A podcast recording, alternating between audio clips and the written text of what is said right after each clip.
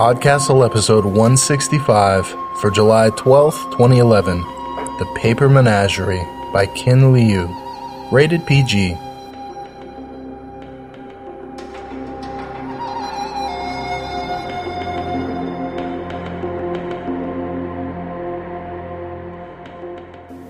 Hello and welcome back to Podcastle. I'm Dave Thompson and we're going to change up things this week. I'm going to warn you people up front. I got to preview the audio for this episode ahead of time, a perk of being on the Podcastle staff, and I'm not going to mess with you. I was all choked up when I walked into my day job. So get your Kleenex boxes ready. Hey, what's the coolest toy you ever had growing up as a kid? I'm going to be totally unoriginal and say for me it was my Star Wars action figures. Tell me if this sounds familiar. When I was a kid, I had the most awesome collection of Star Wars figures. I loved them, played with them, made them fight not only Darth Vader, but Cobra Command and the Decepticons. Occasionally, at the same time. As I grew up, I didn't use them so much anymore, but I kept them on a shelf in my closet. The action figures in special cases, the vehicles spread carefully apart so they didn't scratch the painstakingly placed decals off the Millennium Falcon. I guess I was kind of like Andy in Toy Story 3. I still had a place in my heart for them, even if I didn't play with them regularly. So imagine my horror when I came home one day and my mom informed me she had given almost all of them away to the Salvation Army. I know, right? Righteous anger, dudes.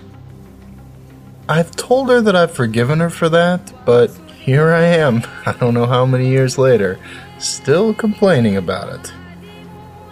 This week's story actually does have Star Wars action figures in it, but it's about a different kind of children's toy collection. We're very proud to present this week The Paper Menagerie by Ken Liu, originally published in the magazine of fantasy and science fiction. It's also scheduled to be translated into Chinese and published in Science Fiction World Translations. Ken Liu is a lawyer and programmer living in the greater Boston area. He's enjoyed origami since he was a kid. His story State Change was our 148th episode and was incredibly well received by our listeners. He told us that origami has become a very mathematical subject recently. Those interested in the intersection of art and mathematics may find it a particularly enjoyable pursuit. You can find out more about his fiction and upcoming projects at kenliu.name.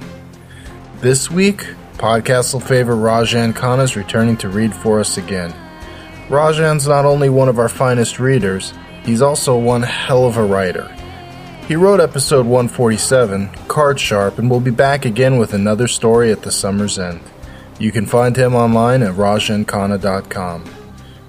So, it's time you learn the real meaning of playtime. Enjoy the story. The Paper Menagerie by Ken Liu. One of my earliest memories starts with me sobbing. I refused to be soothed no matter what mom and dad tried. Dad gave up and left the bedroom, but mom took me into the kitchen and sat me down at the breakfast table. Khan, Khan, she said as she pulled a sheet of wrapping paper from on top of the fridge. For years, Mom carefully sliced open the wrappings around Christmas gifts and saved them on top of the fridge in a thick stack.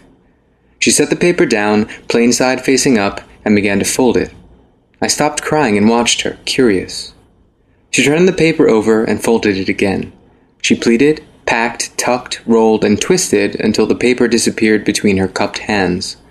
Then she lifted the folded up paper packet to her mouth and blew into it like a balloon. Khan, she said. Lao Hu. She put her hands down on the table and let go. A little paper tiger stood on the table the size of two fists placed together. The skin of the tiger was the pattern on the wrapping paper, white background with red candy canes and green Christmas trees. I reached out to Mom's creation.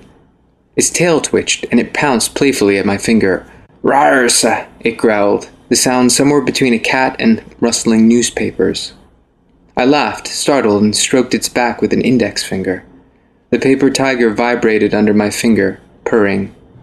Jiao Ji, Mom said. This is called origami. I didn't know this at the time, but Mom's kind was special. She breathed into them so that they shared her breath and thus moved with her life. This was her magic. Dad had picked Mom out of a catalog. One time when I was in high school, I asked Dad about the details. He was trying to get me to speak to Mom again. He'd signed up for the introduction service back in the spring of 1973. Flipping through the pages steadily, he had spent no more than a few seconds on each page until he saw the picture of Mom. I've never seen this picture. Dad described it. Mom was sitting in a chair, her side to the camera, wearing a tight green silk cheongsam. Her head was turned to the camera so that her long black hair was draped artfully over her chest and shoulder. She looked out at him with the eyes of a calm child. That was the last page of the catalog I saw, he said. The catalog said she was 18, loved to dance, and spoke good English because she was from Hong Kong. None of these facts turned out to be true. He wrote to her, and the company passed their messages back and forth. Finally, he flew to Hong Kong to meet her. The people at the company had been writing her responses. She didn't know any English other than hello and goodbye. What kind of woman puts herself into a catalog so that she can be bought? The high school me thought I knew so much about everything. Contempt felt good, like wine. Instead of storming into the office to demand his money back, he paid a waitress at the hotel restaurant to translate for them. She would look at me, her eyes halfway between scared and hopeful, while I spoke, and when the girl began translating what I said, she'd start to smile slowly. He flew back to Connecticut and began to apply for the papers for her to come to him. I was born a year later, in the year of the tiger. At my request, Mom also made a goat, a deer, and a water buffalo out of wrapping paper. They would run around the living room while Lao Hu chased after them, growling. When he caught them, he would press down until the air went out of them and they became just flat, folded up pieces of paper. I would then have to blow into them to reinflate them so they could run around some more. Sometimes the animals got into trouble. Once, the water buffalo jumped into a dish of soy sauce on the table at dinner. He wanted to wallow like a real water buffalo. I picked him out quickly, but the capillary action had already pulled the dark liquid high up into his legs.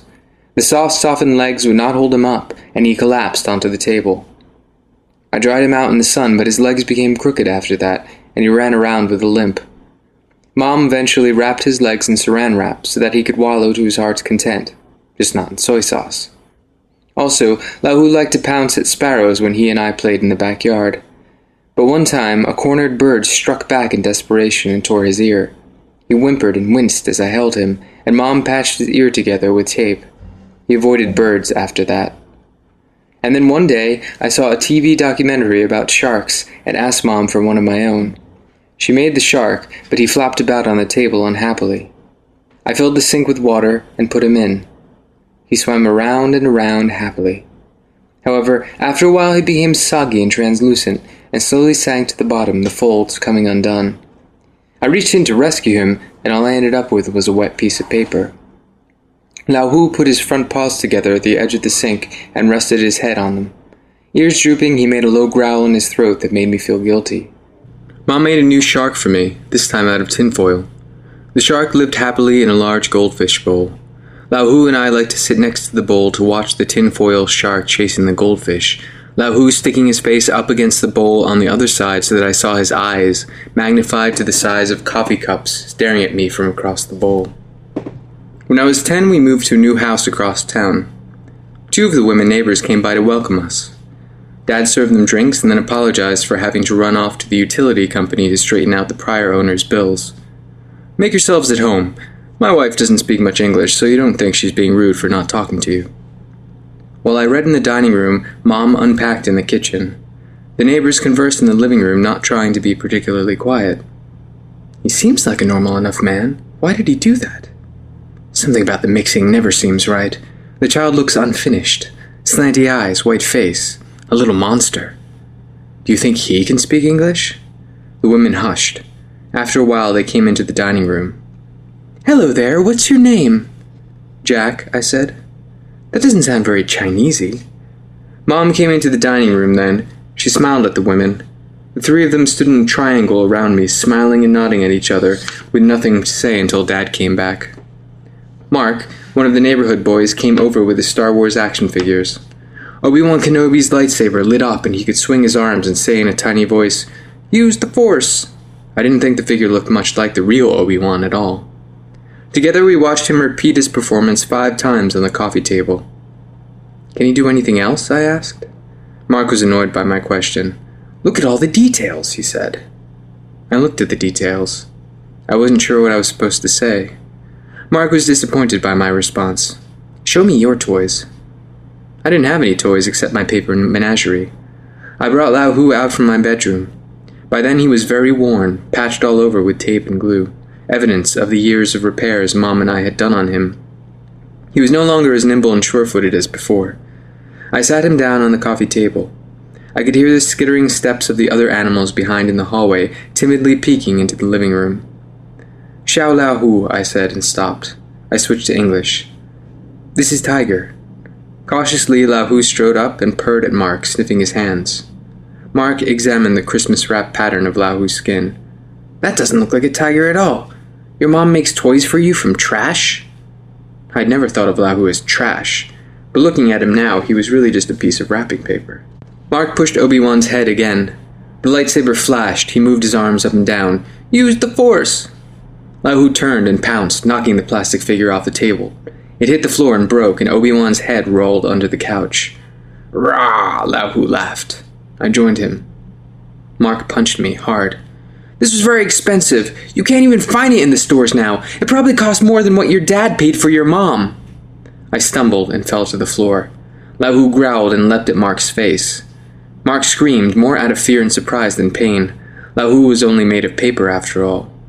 Mark grabbed Lao Hu and his snarl was choked off as Mark crumpled him in his hand and tore him in half. He balled up the two pieces of paper and threw them at me, Here's your stupid, cheap Chinese garbage. After Mark left, I spent a long time trying, without success, to tape together the pieces, smooth out the paper, and follow the creases to refold Lao Hu. Slowly, the other animals came into the living room and gathered around us, me and the torn wrapping paper that used to be Lao Hu. My fight with Mark didn't end there. Mark was popular at school. I never wanted to think again about the two weeks that followed. I came home that Friday at the end of the two weeks. Shi Xiao Hao Ma? Mom asked. I said nothing and went to the bathroom. I looked into the mirror. I looked nothing like her. Nothing. At dinner, I asked Dad, Do I have a chink face? Dad put down his chopsticks. Even though I had never told him what happened in school, he seemed to understand. He closed his eyes and rubbed the bridge of his nose. No, you don't. Mom looked at Dad, not understanding. She looked back at me. Shajiao Chink? English, I said. Speak English. She tried. What happened? I pushed the chopsticks and the bowl before me away. Stir fried green peppers with five spice beef. We should eat American food. Dad tried to reason. A lot of families cook Chinese sometimes. We're not other families. I looked at him. Other families don't have moms who don't belong. He looked away, and then he put a hand on Mom's shoulder. I'll get you a cookbook. Mom turned to me. Buhaochi? English, I said, raising my voice. Speak English! Mom reached out to touch my forehead, feeling for my temperature. Pashaula? I brushed her hand away. I'm fine. Speak English, I was shouting. Speak English to him, Dad said to Mom. You knew this was going to happen someday. What did you expect? Mom dropped her hands to her side. She sat, looking from Dad to me and back to Dad again. She tried to speak, stopped, and tried again, and stopped again. You have to, Dad said. I've been too easy on you. Jack needs to fit in. Mom looked at him. If I say love, I feel here. She pointed to her lips. If I say I, I feel here. She put her hand over her heart. Dad shook his head. You're in America. Mom hunched down in her seat, looking like the water buffalo when Lao Hu used to pounce on him and squeeze the air of life out of him. And I want some real toys. Dad bought me a full set of Star Wars action figures. I gave the Obi Wan Kenobi to Mark. I packed the paper menagerie in a large shoebox and put it under the bed. The next morning, the animals had escaped and took over their old favorite spots in my room. I caught them all and put them back in the shoebox, taping the lid shut but the animals made so much noise in the box that I finally shoved it into the corner of the attic as far away from my room as possible. If Mom spoke to me in Chinese, I refused to answer her. After a while, she tried to use more English, but her accent and broken sentences embarrassed me. I tried to correct her, Eventually, she stopped speaking altogether if I were around. Mom began to mime things if she needed to let me know something. She tried to hug me the way she saw American mothers did on TV. I thought her movements exaggerated, uncertain, ridiculous, graceless. She saw that I was annoyed and stopped. You shouldn't treat your mother that way, Dad said. But he couldn't look me in the eyes as he said it. Deep in his heart, he must have realized that it was a mistake to have tried to take a Chinese peasant girl and expect her to fit in the suburbs of Connecticut. Mom learned to cook American style. I played video games and studied French. Every once in a while, I would see her at the kitchen table studying the plain side of a sheet of wrapping paper. Later, a new paper animal would appear on my nightstand and try to cuddle up to me. I caught them, squeezed them until the air went out of them, and then stuffed them away in the box in the attic. Mom finally stopped making the animals when I was in high school. By then, her English was much better, but I was already at that age when I wasn't interested in what she had to say, whatever language she used.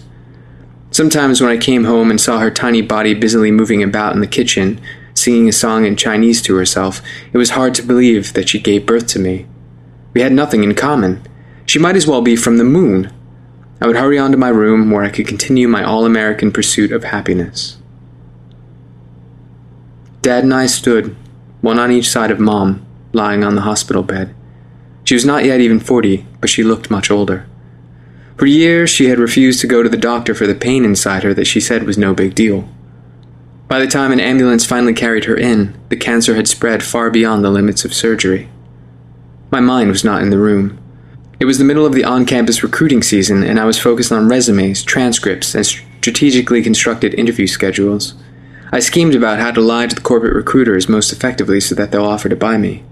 I understood intellectually that it was terrible to think about this while your mother lay dying, but that understanding didn't mean I could change how I felt. She was conscious. Dad held her left hand with both of his own. He leaned down to kiss her forehead. He seemed weak and old in a way that startled me. I realized that I knew almost as little about Dad as I did about Mom. Mom smiled at him. I'm fine. She turned to me, still smiling. I know you have to go back to school. Her voice was very weak, and it was difficult to hear her over the hum of the machines hooked up to her. Go. Don't worry about me. This is not a big deal. Just do well in school. I reached out to touch her hand because I thought that was what I was supposed to do. I was relieved. I was already thinking about the flight back in the bright California sunshine. She whispered something to Dad. He nodded and left the room. Jack, if she was caught up in a fit of coughing and could not speak for some time. If I don't make it, don't be too sad and hurt your health. Focus on your life. Just keep that box you have in the attic with you, and every year, Qingming, just take it out and think about me. I'll be with you always. Qingming was the Chinese festival for the dead. When I was very young, Mom used to write a letter on Qingming to her dead parents back in China, telling them the good news about the past year of her life in America. She would read the letter out loud to me, and if I made a comment about something, she would write it down in the letter too.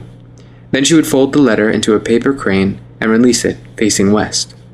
We would then watch as the crane flapped its crisp wings on its long journey west, towards the Pacific, towards China, towards the graves of Mom's family. It had been many years since I last did that with her. I don't know anything about the Chinese calendar, I said. Just rest, Mom.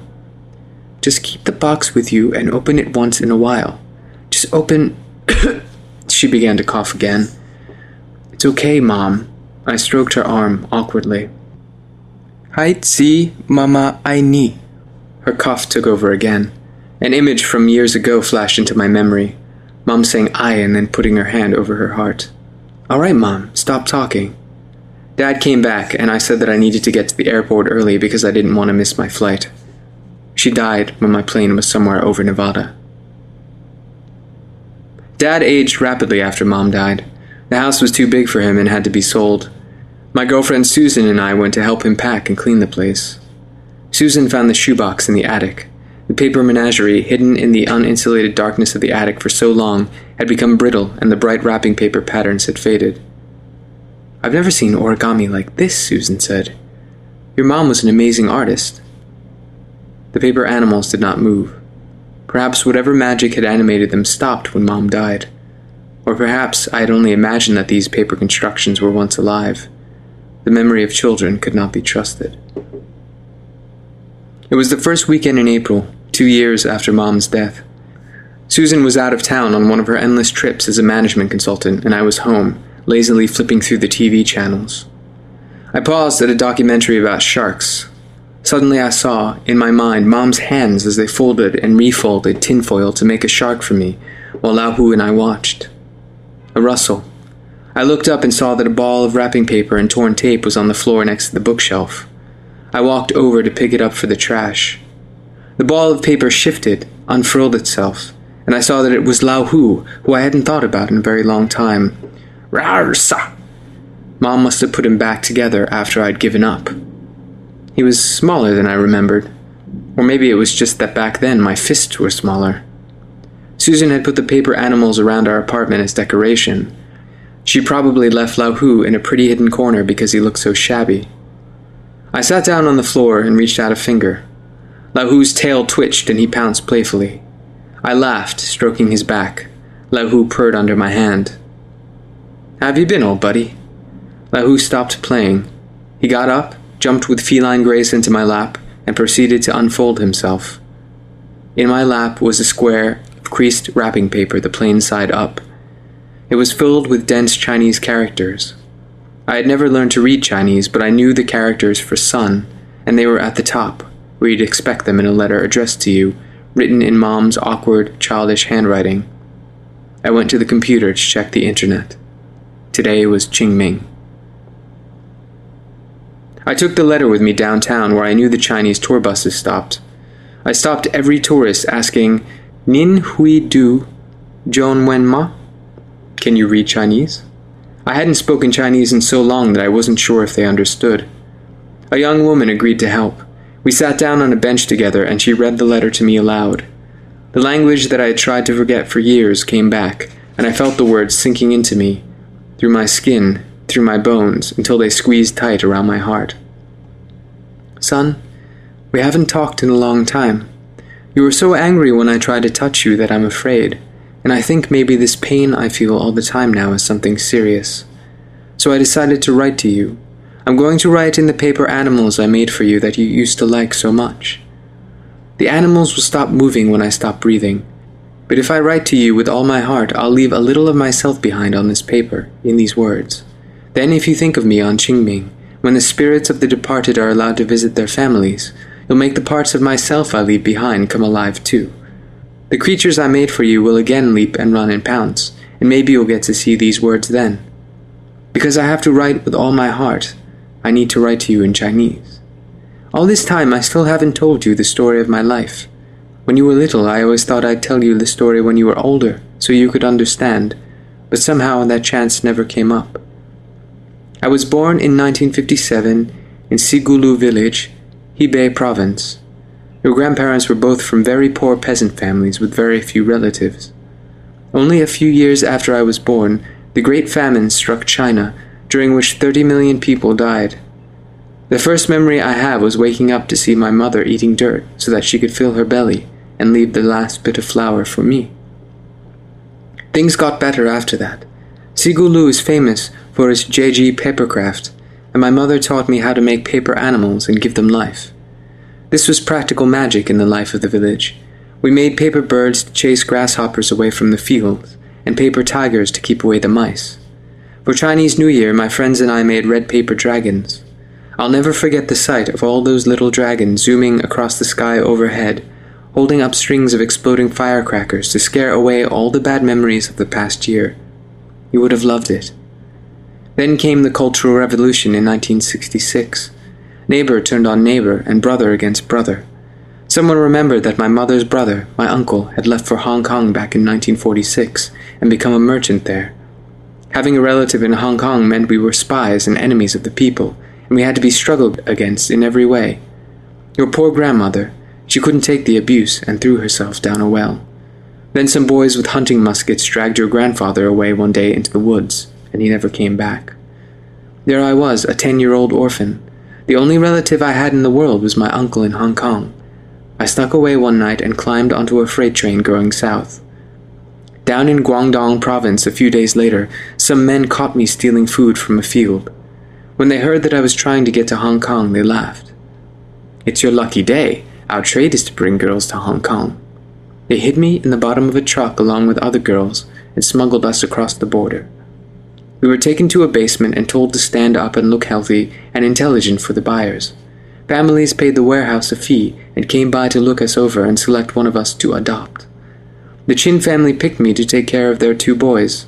I got up every morning at four to prepare breakfast. I fed and bathed the boys. I shopped for food. I did the laundry and swept the floors. I followed the boys around and did their bidding. At night I was locked into a cupboard in the kitchen to sleep. If I was slow or did anything wrong, I was beaten. If the boys did anything wrong, I was beaten. If I was caught trying to learn English, I was beaten. Why do you want to learn English? Mr. Chin asked. You want to go to the police? We'll tell the police that you are a mainlander illegally in Hong Kong. They'd love to have you in their prison. Six years I lived like this.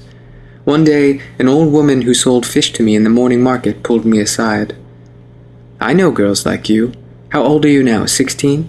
One day the man who owns you will get drunk and he'll look at you and pull you to him, and you can't stop him. The wife will find out, and then you will think you have really gone to hell. You have to get out of this life. I know someone who can help. She told me about American men who wanted Asian wives. If I can cook, clean, and take care of my American husband, he'll give me a good life. It was the only hope I had, and that was how I got into the catalogue with all those lies and met your father. It is not a very romantic story, but it is my story. In the suburbs of Connecticut, I was lonely. Your father was kind and gentle with me, and I was very grateful to him. But no one understood me, and I understood nothing. But then you were born. I was so happy when I looked into your face and saw shades of my mother, my father, and myself. I had lost my entire family, all of Sigulu, everything I ever knew and loved. But there you were, and your face was proof that they were real. I hadn't made them up. Now I had someone to talk to I would teach you my language and we could together remake a small piece of everything that I loved and lost. When you said your first words to me in Chinese that had the same accent as my mother and me, I cried for hours. When I made the first zhezhi animals for you and you laughed, I felt there were no worries in the world. You grew up a little, and now you could even help your father and I talk to each other. I was really at home now. I finally found a good life. I wished my parents could be here so that I could cook for them and give them a good life too. But my parents were no longer around. You know what the Chinese think is the saddest feeling in the world? It's for a child to finally grow the desire to take care of his parents, only to realize that they were long gone. Son, I know that you do not like your Chinese eyes, which are my eyes. I know that you do not like your Chinese hair, which is my hair. But can you understand how much joy your very existence brought to me? And can you understand how it felt when you stopped talking to me and won't let me talk to you in Chinese? I felt I was losing everything all over again. Why won't you talk to me, son? The pain makes it hard to write. The young woman handed the paper back to me. I could not bear to look into her face. Without looking up, I asked for her help in tracing out the character for I on the paper below Mom's letter. I wrote the character again and again on the paper, intertwining my pen strokes with her words. The young woman reached out and put a hand on my shoulder. Then she got up and left, leaving me alone with my mother. Following the creases, I refolded the paper back into Lao Hu. I cradled him in the crook of my arm, and as he purred, we began the walk home.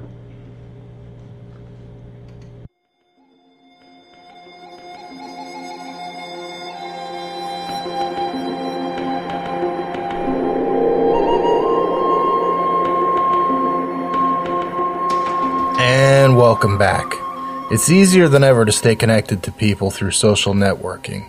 And yet, for some of us, for me, I sometimes have a very hard time connecting with the people I love the most. Why? Why is it so hard to pick up the phone and barrel through some of that awkward silence and tell the people I love how much I love them? I don't do it enough, but I'm going to try and do better this week. My parents, some friends I haven't spoken to in months because I don't want it to go unsaid. I don't want it to be too late. I want them to know. If you feel like there's someone you love, your mother, your spouse, your child who doesn't live with you anymore, Give them a call. Let them know. Let them know. Okay, maybe slightly less emotional, maybe, but why don't you let us know how much you love us here at Podcastle? One way you can do that is by logging on to our forum at forum.escapeartist.net and letting us know what you think of the stories we're running. Like these fine folks did for Saladin Ahmed's Judgment of Swords and Souls, read by Stephanie Morris. The story of a young female dervish and the corruption she faces inside her local chapter. First of all, I want to make a personal apology to Ms. Morris, whose name I messed up when I originally introduced her. It's been corrected, and those who commented on the forums really seem to enjoy her reading. I hope she comes back to read for us again. On to the story. People's enjoyment, or lack thereof, depended on how they interpreted the ending. Many people, like Washer, felt the ending was inconsistent with Layla's previous actions, saying, She was a very devout young woman who dedicated her life to these guys' cause, but when she's forced to leave them, she pretty much instantly says, Eh, I guess I'll start the brigandry. Spin Daddy's interpretation was much closer to my own. The protagonist wasn't moving into a life of banditry, but into a life of assassination and vigilante justice. Her uncle's dead, her mentor has been killed, and the order she has dedicated her life to has proven itself to be more interested in its own continued existence than in serving God and its own laws. She's fairly sure the order will eventually hunt her down or put a price on her head. Disenchanted, disillusioned, I can totally see her seeking out corrupt government officials, rulers, men of power, and striking them down with red as sort of her signature color. She's Batman. If they hadn't heard or listened to a Saladin Ahmed story before, like J.T. Evans, they might have said, Wow, where's the book? and went on the hunt to track down more. Funny he mentioned the book. I didn't realize it when we ran this story, but Layla's one of the characters in Ahmed's debut novel, Throne of the Crescent Moon, coming out next year. Will there be a Podcastle spotlight? I certainly hope so. Well, thanks so much for taking the time to comment. If you want to drop by and tell us how much you love us, you can find us at forum.escapeartist.net. If you want to tell us how much you love us and give us money, you can find us at podcastle.org. We rely on your donations to keep us going here at Podcastle. Times are tough. We pay our authors because they and their stories are worth it. I'm not messing around when I say the money that we pay them sometimes buys groceries. We can't do it without you, so please consider donating. And don't forget if you can sign up for $5 a month paid subscription or a one time donation of $50 or more, we'll set you up with the Alphabet Quartet by Tim Pratt, Jenn Reese, Heather Shaw, and Greg Van Eekhout. It's our way of saying a special thanks for helping keep us afloat. We'd like to give a special thank you this week to Danny Daly, who posts on our forum as Danuli, who signed up as a paid subscriber to Podcastle back in February. She's a 37 year old Long Islander living with her loving husband and two spoiled cats. That's right, geeks, I think she just told you she's all spoken for. She works in a boring office job crunching numbers for a pharmaceutical company, but that's just to pay for the hobbies like gardening and home improvement projects. She listens to us during her 25 minute commute and is usually just about at the end of a story when she gets to the office and has to wait all day for the conclusion. Yeah, right. Since when does Podcastle run 25 minute stories? Unless. Oh my god. She's skipping the outros. Anyway, she spends the rest of her day thinking about what may happen next when she gets a free moment at work. Danny told me she decided to become a monthly subscriber because the incredible quality Podcastle brings every week is something she's come to rely on and value tremendously. To contribute allows her to feel like she's a part of it. You are a part of Team Podcastle, Danny, make no mistake. In fact, the next time you visit us in the clouds, We'd like to make you the regent of the Podcastle Paper Menagerie. Watch out for the tiger, though. I hear he bites. Thanks for listening, Danny. We understand times are tough, so if you can't donate, please blog, tweet, Facebook, write a review on iTunes about us, or call that friend up you haven't talked to in way too long and tell them what they're missing at Podcastle. Thanks. That's our show for this week. We hope you enjoyed it. On behalf of everyone here at Team Podcastle, Ann Leckie, Peter Wood, Anna Schwind, and myself, I'd like to thank you for sharing another story with us. We'll be back next week when Paul Imberger forces us to submit to our elven overlords. Until then, remember to phone home. See you in a week.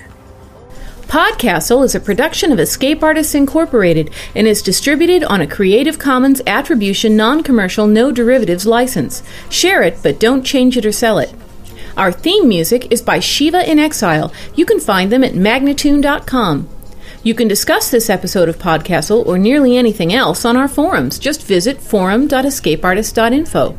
And if you like science fiction or horror, be sure to visit our sister podcasts, Escape Pod and Pseudopod. And if you enjoyed this episode, tell a friend, or post to your blog about it, or consider donating via the PayPal link on our site.